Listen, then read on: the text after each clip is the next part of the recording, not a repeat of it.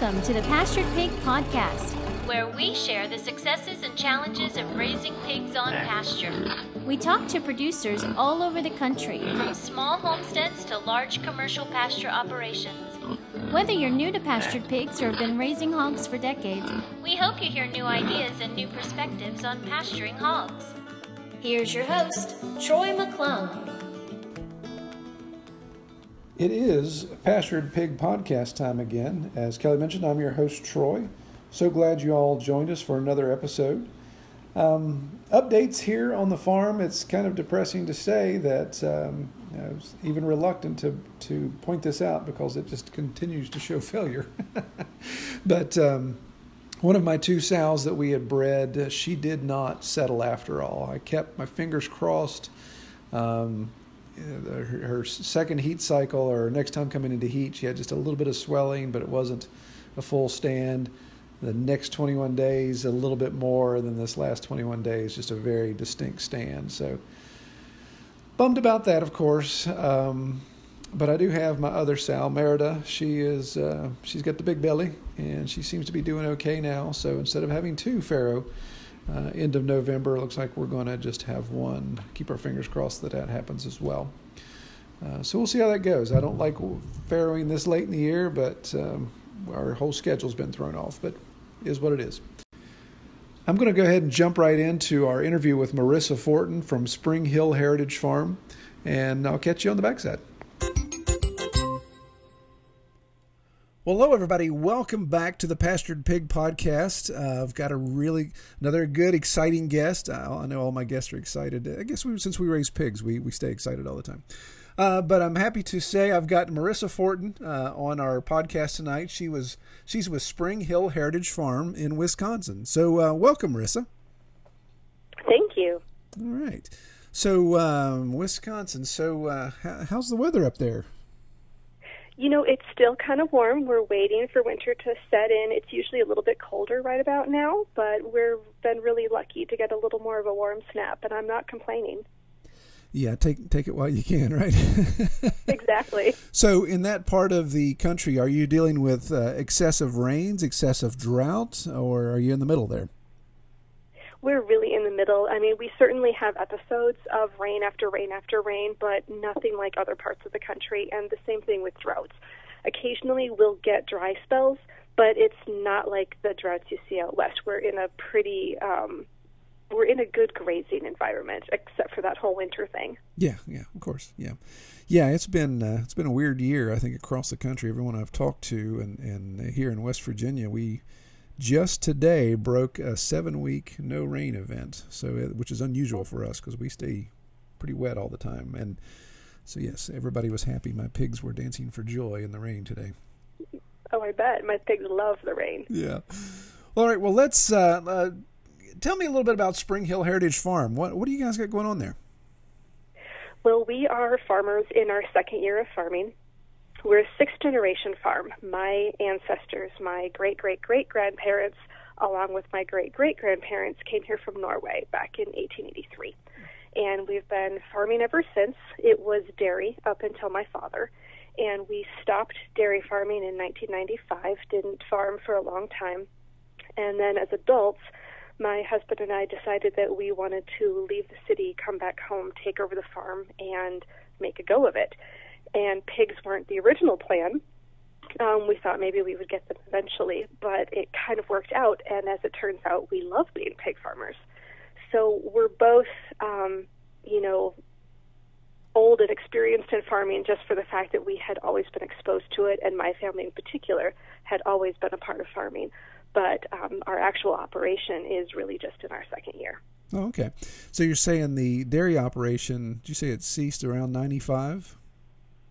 And and then of course you all have been there for about two years. So did the farm lay fallow for that long, or did your dad keep keep it up, or how did how did that work out? Um, well, my dad, my father died in 1995, so that Oh. was why we stopped dairying.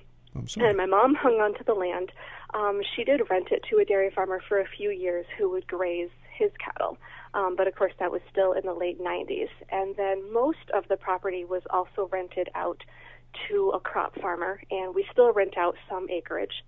And then my stepdad had some beef cattle on it. He didn't rotationally graze, but they were out on pasture the vast majority of the time. So there's been some um, livestock on the land, but nothing significant. And there are some fields that have just either been fallow for 20 plus years, or we've gotten a few hay crops, and that's really it. Hmm. Okay. Yeah. So uh, the, the size of the farm that you all are, are, are you are you all farming the entire um, property right now, or are you just staying in, in a specific area? Just a specific area. We have 80 acres, mm. and we've only used a small portion so far to raise our pigs and our chickens. Mm. Um, as we grow, we want to you know, expand our footprint and long term, we do want to move um, from the cropping land to livestock rotation. Yeah. Okay. Very good.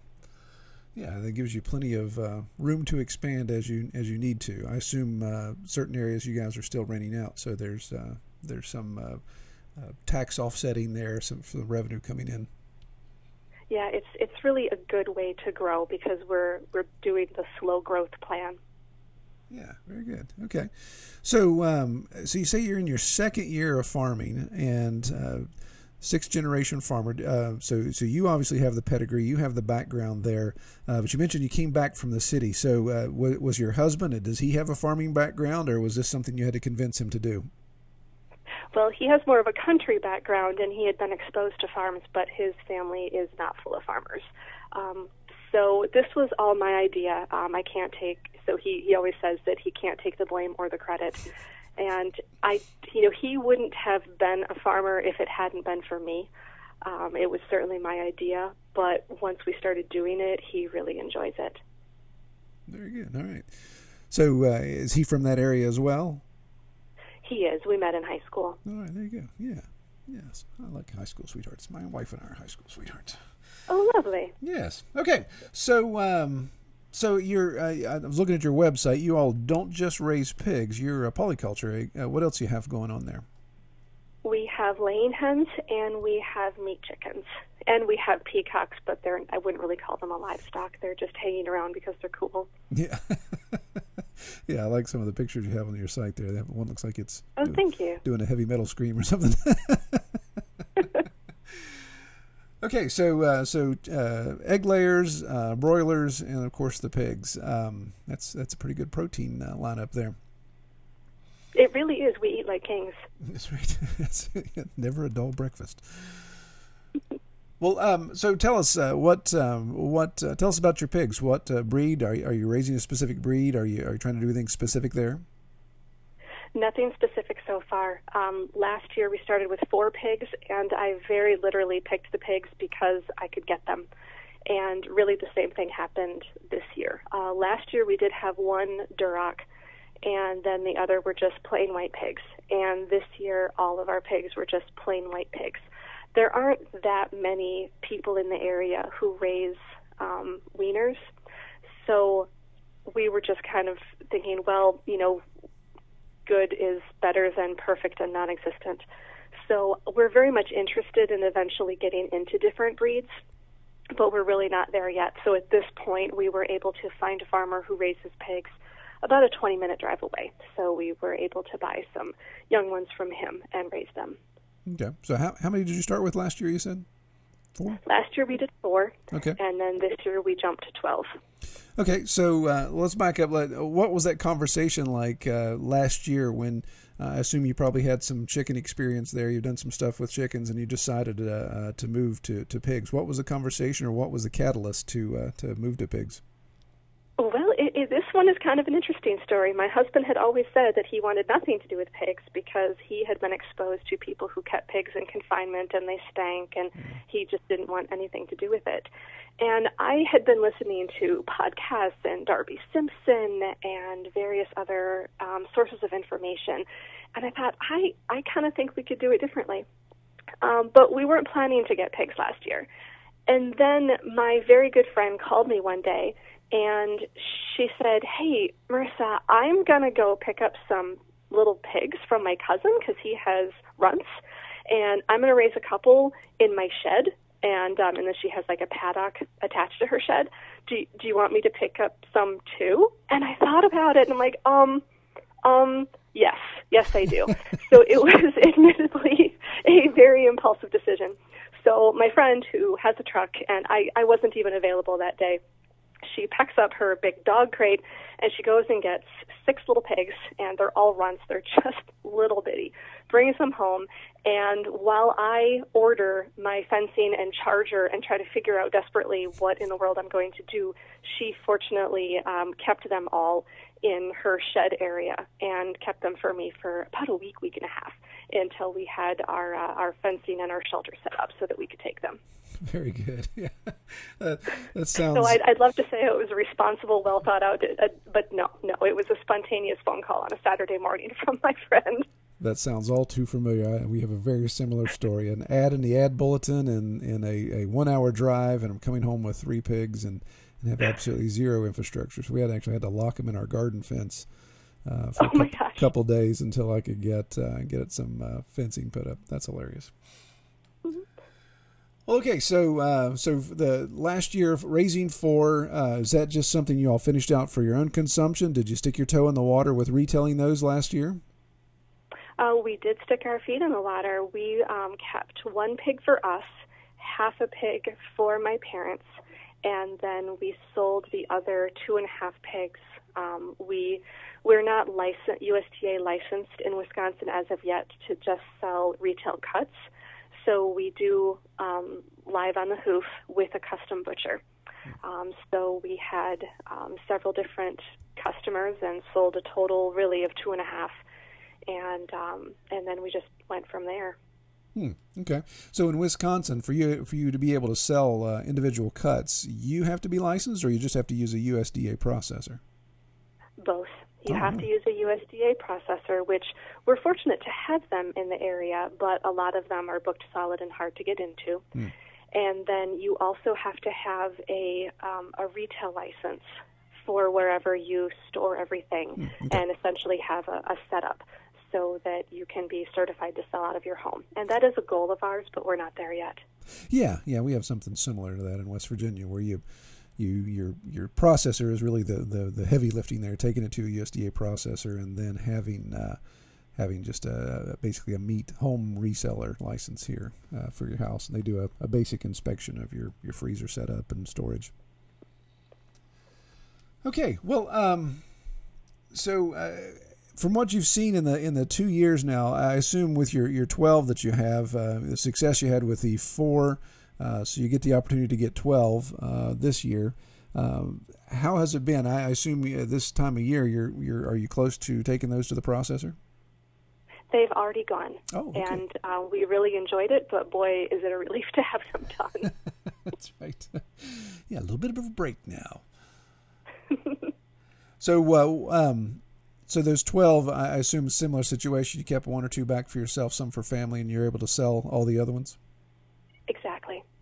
All right. Okay. Very good. So, um, well, how do you how do you manage with um, with your with your chickens, with your pigs, and, and what you've got going on? Are are, are you a full time farmer, or, or both? Do you, both of you have all farm income? Both of us have off farm incomes. I'm a registered nurse, and I work four days a week.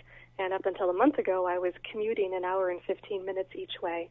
Um, but fortunately, I recently found a more local position. And my husband is a diesel mechanic, and he works five or six days a week. Hmm. So we're just tired a lot. Yeah, yeah, that's that's an interesting juggle. It makes for makes for long weeks at times. there are times like what what have we done? Hmm. Yep. So, uh, how do you um, how do you have your pasture set up right now? How, are you are you doing a rotational process? Do you just have them on wide open? And what's what type of infrastructure do you have in place? We get um, we have the portable electric netting, the um, the pig click fence from Premier One, and then a solar rechargeable battery charger and we do rotations. So, um, you know, we just have the four different sides, and then when they're ready to move, we set up three more sides, move them from paddock to paddock, and then move the water in the shelter in the process. Hmm, okay. So, looking ahead, uh, the successes that you've had in the last two years, what does uh, 2020 look like as far as the number of pigs you're going to have? I haven't really decided yet. I I need to investigate a lot more about the whole process of um, getting an inspection and becoming uh, licensed to sell retail meat. And then I have a lead on a small USDA um, inspected butcher who is who has room um, because some of the bigger ones, if you're not established with them, you'll never really be able to get your animals in because they're so booked solid. Mm. Um, but a relatively new person recently opened up, and so I'll be contacting them. What I'd like to do, because we're so very happy with our custom butcher, and our customers who have bought on the hoof are happy with that, we would like to do the same number of pigs, 12, as far as doing live on the hoof and working with the custom butcher. But then we're also interested in adding more pigs and starting to do retail. And I haven't really decided how many we want to do and how that's going to look. Okay. So I was looking on your website. It, it looks like with your excuse me with your sales and your processing that you are you all are offering your wholes and halves at flat rate pricing. Is that correct? We are. How's that worked out so far? Really well. Our customers have been very happy with it, and admittedly, part of it was simply that I didn't know how much they were going to weigh. And I'm not an experienced enough farmer to really be able to estimate that. And so um, I was kind of nervous about telling people, you know, they want to know, okay, if I buy a whole hog, about how much is this going to cost me? And I really had no way of telling them. So I decided to just do a flat fee. And my logic is okay, market weight is generally 220 to 250. So if I end up with any hogs that are less than 220, I will offer either a reimbursement or, you know, hey, you can make up the weight in chicken. Um, so I did have that happen with one of the hogs. Um, it came out as 180 live weight, which I admit surprised me. I thought they were bigger. And so I actually just sent an email yesterday to the customer saying, hey, this is what happened. Your hog was smaller than I anticipated, and I'd like to make it up to you. Would you, you know, which way would you prefer? I haven't heard back yet, so we'll see what happens. Interesting. So does that include your processing fees as well? It does not. They pay the butcher separately. Okay. Okay. Good. Um, have you been able to do a cost analysis of that? Is that working out to uh, for you profit uh, profit wise? I don't have a solid one yet um, because I'm still woefully behind in my numbers. Um, but it did. But last year we did come out ahead. I mean, not with the infrastructure mm-hmm. because we had so much to invest last year, um, but, but we were at least on the right track. But as far as direct inputs, your your feed and and water and any other expenses you had directly per pig, that uh, that seemed to shake out well for you. And in the long run, we don't anticipate that we're going to increase our custom on the hoof program much further. I kind of want it as a foundation for, you know, there are just customers who really want that, and I want that to be available. But when we look at long term profitability, that's one of the reasons that we want to move toward USDA processing and a retail license and being able to sell individual cuts because the profit margin is going to be higher. Yeah, and it's interesting. I, have done both, uh, multiple years of, of uh, wholes and halves and then individual cuts. And I agree, and of course, it also comes back to cash flow as well. You can you can really uh, flow that cash when you when you have a bulk uh, whole and, and half sales at one point. Uh, everyone goes to the processor. You're getting your payouts, uh, so that's a nice windfall of cash the cuts you've got better markup on, but then you have to absorb uh, a good bit of those processing fees. So then the cash kind of turns around. You, you turn around and give all that cash to the processor, and then you wait for your cut sales to come in. So um, I agree. I, I, think there's better profit margin there, but I, I, like your approach to, to a balance of having a foundation of wholes and halves and allowing the cuts be the uh, proverbial gravy, if you will. Okay, well, um, let's uh, let's talk about your um, let's talk about since we're talking about inputs. What about your your feed? How are you addressing uh, feed for the pigs? Are you going conventional, non-GMO, uh, something something unique there? Nothing unique. We do conventional feed. We do, do try very hard to get locally produced feed, and by local I don't mean you know within the county, but Wisconsin, of course, is pretty agricultural. So the two feed mills that we purchase from use primarily grains that are Wisconsin, Minnesota grown. Hmm, okay. And ultimately, any form of organic or non GMO, any specialty stuff is is not extremely available to us and would drive our prices up so much that I think that we would outpace the ability of our potential customers to pay. Mm. And to be honest, local is more of a priority for us than anything specialty like non-GMO or organic. Do you? So incor- there are. Yeah, I'm sorry. Good. Oh, sorry. There, um, there is one feed mill in town that we get more, um, like they grind their own, and um, we get that in 100 pound bags. Long term, we'd like to get bulk feed deliveries. We don't have the setup yet, but that's next. And then there's also a, a small family owned feed store that gets in 50 pound bags from a slightly further away feed mill that has a slightly different grind. And honestly, a lot of the times where we pick up our feed depends on who's picking it up. Um, if my husband is taking the truck and going to town, he'll go to the feed mill and get the 100 pound bags, and I can barely lift them. So I'm more of the, the 50 pound bag store. Right. yeah, yeah, that's funny. I, I go with a 100 pound because I'm cheap, but I usually make my 17 yes, year old unload them. So. yeah, that's that's totally totally our logic there. It's like my husband will save a dollar, and I'm like, nope, can't do it. yeah, exactly. Okay. So, have you noticed with your customers, does the uh, buying local resonate with them more than than say a non-GMO or an organic, or does that the discussion really come up right now? The local seems to resonate more. I've had several people, and this is applicable to both our chickens and our pigs, ask if we're organic, and I explain that we're not. We do conventional as local as we can, and then I explain about pasture raised.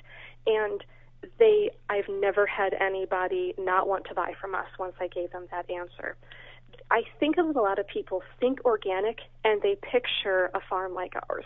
Right. And then when they find out what that actually means and and they see pictures or they come to the farm and see how we're raising our animals, that's really what they want. And whether or not it's organic falls by the wayside. Yeah, that's uh, that's a good point. I, think there's uh, an opportunity to educate your customer base and be able to uh, just have those discussions. I hear the terms all the time. People say, "Well, we're beyond organic. We're not going to go through all these certification issues, uh, but we uh, we we do everything organic other than supply the uh, specific organic feed." But but that's a really good point. Is just looking at your customer base and saying which is more important.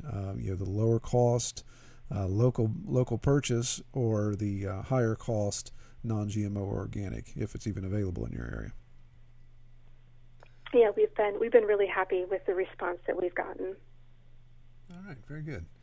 So, um, so uh, getting back to the point where you all are both all farm most of the time, what uh, do, do you feed uh, free choice, or do you have uh, pretty hectic daily uh, chores for your pigs when they're on uh, on their own farm? fairly hectic daily chores. We have been soaking our feed for a day ahead of time. And so a lot of times um, we will, you know, soak the feed in buckets uh, the night before, and then the next morning, one of us, whoever's available, will carry them out, you know, to the field and feed the pigs. We're, um, it's usually a set amount, but of course that set amount changes um, throughout the year and we just kind of estimate. Um, if the pigs just seem more hungry, then we feed them more. Mm. And um, it's it's worked, I think. I'm, I'm sure there's a more sophisticated way of calculating it, but that's what we've done.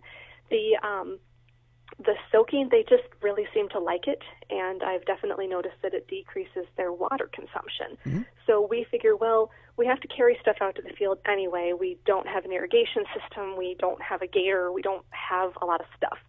So we're hand carrying out everything in five gallon buckets and we can either carry water which spills or we can just do soaked feed which um, at least doesn't splash out. And it's a lot of work either way but we just make it work. Okay. So uh, so with soaking the feed obviously that that provides a lot of uh, requires a lot of handwork as you mentioned there. Are you weighing your ration before you soak it or are you just using like uh, gradients on your bucket to say okay this this many buckets for this many pigs type of thing really gradients with the buckets. And of course, since we're using 50 or 100 pound bags, we'll have a rough idea of how many pounds we're setting out there. So then we just, you know, mix it with water based on the pounds of the feed. Hmm, okay. So, uh, how many months? Uh, what's your what's your grow out cycle? Are you going six months, seven months longer, or about six months? Six months. Okay. And you had that. And a lot of that also depends on when we can get them to the butcher. Mm-hmm. Sure. And I, I assume uh, in the last two years, obviously, you haven't overwintered there in Wisconsin. You're, you're definitely looking at a spring to summer rotation. Correct. Okay, very good. All right. Well, um, so uh, looking at um, kind of go back to, to breeds, and I know we talked about that briefly, kind of getting whatever you could get your hands on. In, in the research that you've done over the past two years and, and experiences, um, do you see yourself settling on a certain breed? Do you see yourself bringing breeders in, or do you think you'll always be a wean to finish operation? I would love to be a breeding operation eventually. I don't know that that's going to happen until we're big enough so that one of us can be a full time farmer. Um, I'm I have a little bit of a crush on the Gloucester Old Spots, hmm. and I, I don't know if that will be a perfect fit. And my philosophy is just to try a few things out before committing instead of, you know, jumping in whole hog, so to speak, and then regretting our choice. So there's certainly breeds that I'm interested in, but um, we'll kind of, you know, test it out once we get there and see what works best for our farm. We do have a lot of apple trees, and I'm really a big believer in using lard in cooking. So I love the idea of a more old-fashioned lard pig, but again, we'll see what's a better fit for our farm and for our market long term. Yeah, that, that sounds like a lot of good apple pies in your future there. yes, and tis the season. Indeed. Okay. Well, um, one thing I was looking at on your website was uh, additional opportunities for on, on farm income. And, and I know we, we, we focus specifically on pastured pigs, but something that um, you know, the marketing guy in me keeps harping about uh, diversifying income on these uh, on your farm operations. So you all have an on on farm store, and then uh, you're also doing farm tours. Is that something you're just starting, or is that something you've had for a while? Upcoming farm tour is going to be the very first one. Hmm. And I should also probably qualify my farm store is really my front porch. Okay. Um, okay. There's farm store might be a bit of an exaggeration, but I, I call it a store and um, and then it's just not very not open very often. Um, but then, so of course, you know that's another thing to work on expanding. And now that I'm not spending two and a half hours driving every day, I have a lot more time to start figuring this stuff out. Mm-hmm. That transition happened so recently that I'm still really in the phase of. Okay, how is this all going to look, and how are we going to make this transition now that I have a lot more time? But on October 5th, we are offering our first farm tour I'm pretty excited about this, and we're just going to have people come on the farm and look around, and we'll we'll mark out some walking paths so they can travel out to the back 40 and look around if they like, because we've just have some beautiful areas. We're also parking, um, partnering with my friend. She's a dairy farmer just a few miles away. Um, she and her husband have a very small herd dairy, and they do rotational grazing with their dairy cows. She's also a photographer. So one of the appeals for our farm tour is that she's going to be here offering mini family photo sessions to kind of get people in the door. And you know, we have this beautiful place, and there are all these great places to take family photo pictures, like for Christmas. Mm. So this is the first. We definitely want to continue doing farm tours, and we'll see how it goes. Yeah, and that's you know, that's one of those opportunities to value add. Now, again, since it's your friend with the photography business, maybe you're not getting a cut from her, but but as other people that are listening to this can think about opportunities to value add your farming experience. Um, so backing up to say, it sounds like your potential customer base the where your farm is located, it, it makes sense for them to be able to drive out uh, to your farm store when it's open, and even if it's your front porch, that's a start. Uh, but it's uh, geographically located that people it makes sense for people to drive out, and of course the agritourism side of that, opening up for tours, for the photo shoots, uh, just taking advantage of what you have there. Mm-hmm. So, um, I'm sorry. Oh, I said we're certainly hoping to um, because so many people are interested, and, and we often forget how amazing it is because, of course, we're busy and we don't really have free time and we're here all the time. And I forget what it's like to live in a city and to not have that easily accessible. Right. Yeah. Yeah. We definitely uh, take things for granted at times. Well, okay. Well, um, looking ahead, uh, Marissa, what do you think is is in the future? Maybe short term goals, long term goals. I know we've talked about uh, you know, getting some GOS on there for for breeding. Are there any other areas you want to expand or grow the farm? Um, that's about it for pigs.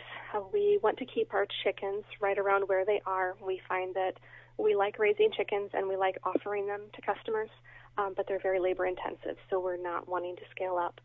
We are planning to expand into home delivery.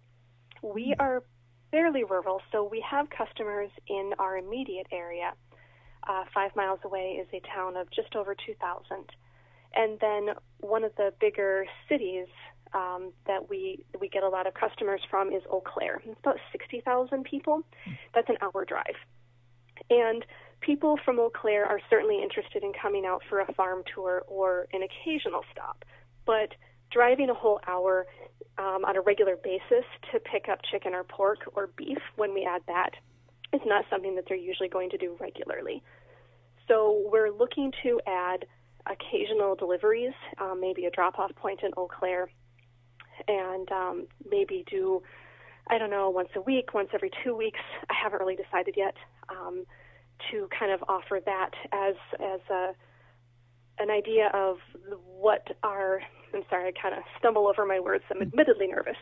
Um, but following the idea of what problem are you solving for your customer? And what I'm kind of developing and wanting to do with my newsletter and eventually a YouTube site is helping you get dinner on the table. I'm a really good cook, and I'm looking to kind of develop classes, a YouTube channel based on farm to table cooking that's relatively easy. You know, everybody's busy and they have a lot of other things on their mind, but they still want to get dinner on the table and have that food be nourishing and local and know where it comes from. So by showing people how to cook and delivering it right to them, that is my goal for helping people solve that problem. Very good, very good. Spoken like a good marketing person. No, that's that's great to, to be looking at looking at those details and seeing. You know, you, it's um, you know, successful business is identifying a problem and coming up with a solution for it, and then making that solution accessible to as many people as possible. So I love that idea, and and utilizing uh, your your resources. You know, sixty thousand uh, population uh, city within an hour away. Uh, it makes sense to incorporate uh, drop spots and and uh, delivery those elements. So yeah, that's that sounds like it's a good plan. Now you also had mentioned on your website the um, opportunity of adding beef. Is that something that you guys have in the near future? Yes, um, we're hoping either next year or the year after to get started. Um, my stepdad and quite a few neighbors around have more experience with raising beef than I do. Uh, the whole time I lived on the farm growing up, it was all dairy cattle. So I remember, but I was only 16 when we stopped farming. So there's a lot that I don't remember. Uh, we do need to add more infrastructure. Most of the fencing is very old and broken down and needs to be replaced. Mm-hmm. But within the next couple of years, we do want to at least start having some beef stockers and raising them, and then long term having more of a cow calf operation. Very good, awesome. Yeah, that that sounds like um, an opportunity to really take advantage of that uh, extra property you have access to. Very much so. Um, we have the 80 acres, and then the whole farm was originally 160. My brother bought the um, south half of the farm, so he has 80, I have 80. And long term, as we expand, there's also the potential for leasing grazing land from him. Mm. So we have our 80 that we can expand and use. And then there are more options if we ever get big enough that we can expand that operation. And then circling around, there are, uh, this used to be a very dairy heavy community. And of course, with a combination of Wisconsin laws and dropping dairy prices, so many of them have gone out of business. They've just been annihilated. Mm. And there's a lot of land that is unused, and some of it is cropped, but then, of course, some isn't even good cropping land. So there are potential areas where, if we expand significantly, you know, in my wildest dreams, we have a lot of opportunity for leasing land. And as a general rule, so many people in this area really feel the loss of that dairy farming culture and they're pretty happy about people who are trying to start up again. Yeah, yeah, I can see where that would resonate with the community that's uh, that's used to seeing a lot of farming activity. Very good. Well, um, Marissa, one thing I ask everyone uh, that comes on the podcast, and you may be familiar with this question I'm about to throw at you there. What is your best experience or favorite part about raising pigs on pasture? I just love being outside with my critters. It's just peaceful and calming, and I love the fact that we are letting pigs be pigs. And I, I just, I like being around them. They have little personalities. Um, I, I really like scratching their noses and their ears. There's just something about the texture. Right, exactly. They're just really great little animals. Um, but I love seeing them interact with each other in a natural environment and watching them run around through the grass and just be pigs. They are very entertaining animals, aren't they? They are. Yeah. Well, great. Yeah, that's. I, I think that's kind of the ongoing theme with with almost everyone we talk to about uh, having pigs on pasture. It really is the interaction you have with the animals, the outside time, and just uh, just enjoying a, an incredible animal. It, it really is a, a, joy to raise them, and I've I've been blessed to, to be able to do it for uh, over seven years now. And each each year, it seems like there's just something new you learn and, and, and enjoy from them. Yeah, it's pretty great, and there definitely is that constant learning curve. That's right. Yes, we're always learning. So, um, if if people want to find out more about your farm, uh, where can they find information on the internet? Our website is springhillheritage.farm. I'm also on Instagram and Facebook. Both of those are Spring Hill Heritage Farm. I have a very, very limited YouTube, cha- YouTube channel of the same name. Um, there's not much on it there, but more to come. Mm-hmm. I have a lot of plans. Very good. Uh, that's the, oh, I think I'm on MeWe, um, but I haven't done much there. Yeah, yeah. I think a lot of us have have stuck, uh, put our toe in the water with MeWe, but it, you know, haven't yet see it uh, come. It's kind of our safety net for when Facebook shuts us all down. So exactly right. Well, okay. Well, Marissa, I really appreciate you taking the time to speak with this evening, and I pray you have a wonderful evening. Well, thank you so much. You as well. All right. Take care. Well, I really appreciate Marissa coming on the podcast. Again, appreciate everyone that comes on. If you would like to have us be more topic specific, I know uh, earlier this year I polled some people about uh, what they would like us to talk about uh, beyond uh, getting to know these farmers uh, across the country. Just go to redtoolhouse.com and click on the Pastured Pig podcast link. Use that contact form and let me know if there's specific topics you'd like to hear us talk about. I'm, I'm working on one that would be a solo uh, podcast. I, you know, I don't think that's as dynamic. Uh, but it would just be me talking about um, some of the marketing elements associated with uh, your farm and, and selling your pastured pig uh, products and those type of things. So, uh, taking from my uh, 20 years of experience in, in marketing with my business, um, how we've applied that to ourselves, and of course, helped uh, other other people apply those same practices to their operations. So, look for that in the future. I'm not exactly sure when I'm going to get all that polished up.